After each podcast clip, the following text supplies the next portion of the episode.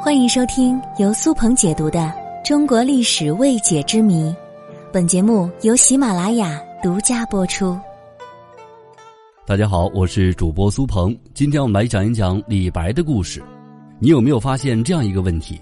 李白他一生尽是游山玩水，他的钱是从哪儿来的呢？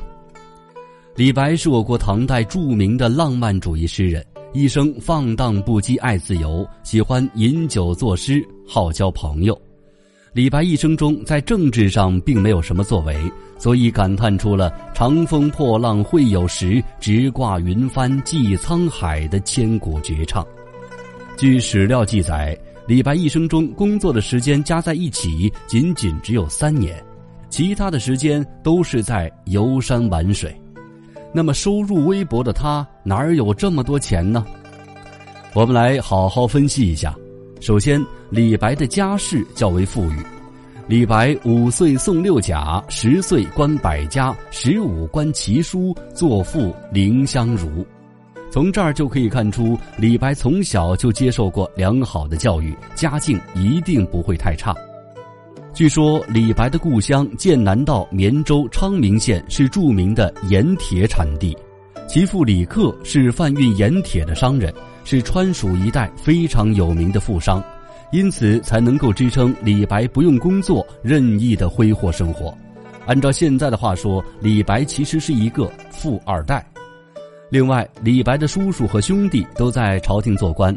仅在山东就有在任城当县令的叔叔，在中都当县令的兄长，还有一位担任主簿的族弟。后来李白在山东就是投靠的他们，所以李白一生中能够一直游山玩水，是和他的家庭支持有很大的关系。据《新唐书》记载，李白为兴圣皇帝九世孙，按照这个说法，李白与李唐诸王是同宗。另外，韩维禄一九八八年所撰写的《李白五世为庶，当为李建成玄孙解》一文论证道：“李白乃唐宗室，李建成玄孙。”持同样观点的徐本立教授一九九零年也发表了《李白为李渊五世孙考》一文。也认为李白应该是梁武昭王十二世孙、太祖李虎七世孙、高祖李渊五世孙、太子建成玄孙。由此可见，李白的身世在当时算是非常显赫的。其次，李白先后有过四个妻子，为他散播了不少钱财。用现在的话来说，有点儿啊吃软饭的意思。原配妻子许氏是唐高宗时宰相徐雨师的孙女，与李白生有一子一女。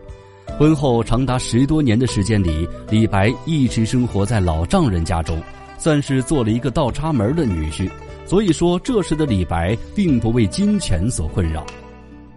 李白的第二任妻子宗室是唐高宗时宰相宋楚客的孙女。可见，李白的妻子都是出身名门，并且身份显赫，自然为李白带来了不少财富。另外，李白的诗不仅深受李隆基的欣赏，他还写了许多诗篇赞美当时李隆基的宠妃杨贵妃，如《清平调三首》中写道：“云想衣裳花想容，春风拂槛露华浓。若非群玉山头见，会向瑶台。”月下逢，这首诗最为脍炙人口，所以在这段时间里，李白受到了各种封赏，一时间名震华夏。之后，李隆基又赐给李白一块金牌，让他可以在唐朝境内随便的游玩作诗。所以说，李隆基对李白的欣赏和帮助，也给李白游山玩水奠定了一定的物质基础。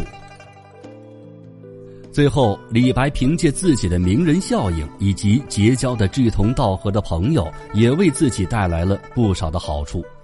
李白这两个字本身就是金字招牌，大到皇帝贵妃，小到家庭主妇，到处都是李白的粉丝，就连三岁的小孩都会背他的诗。用现在的话来说，李白可是一个大大的网红。即使后来李白被赶出了朝堂，但他的名声早已远扬。不少达官贵人、笔墨书生都争相与之结交。在当时，能与才华横溢、贵妃捧宴、力士脱靴的李白结交，可算得上是一种炫耀的资本；而若能花重金购得李白之诗赋，那更是值得炫耀的了。唐朝天宝年间，汪伦听说大诗人李白旅居南陵叔父李冰洋家，便写信邀请李白到家中做客。这就是我们如今耳熟能详的“赠汪伦”一诗的由来。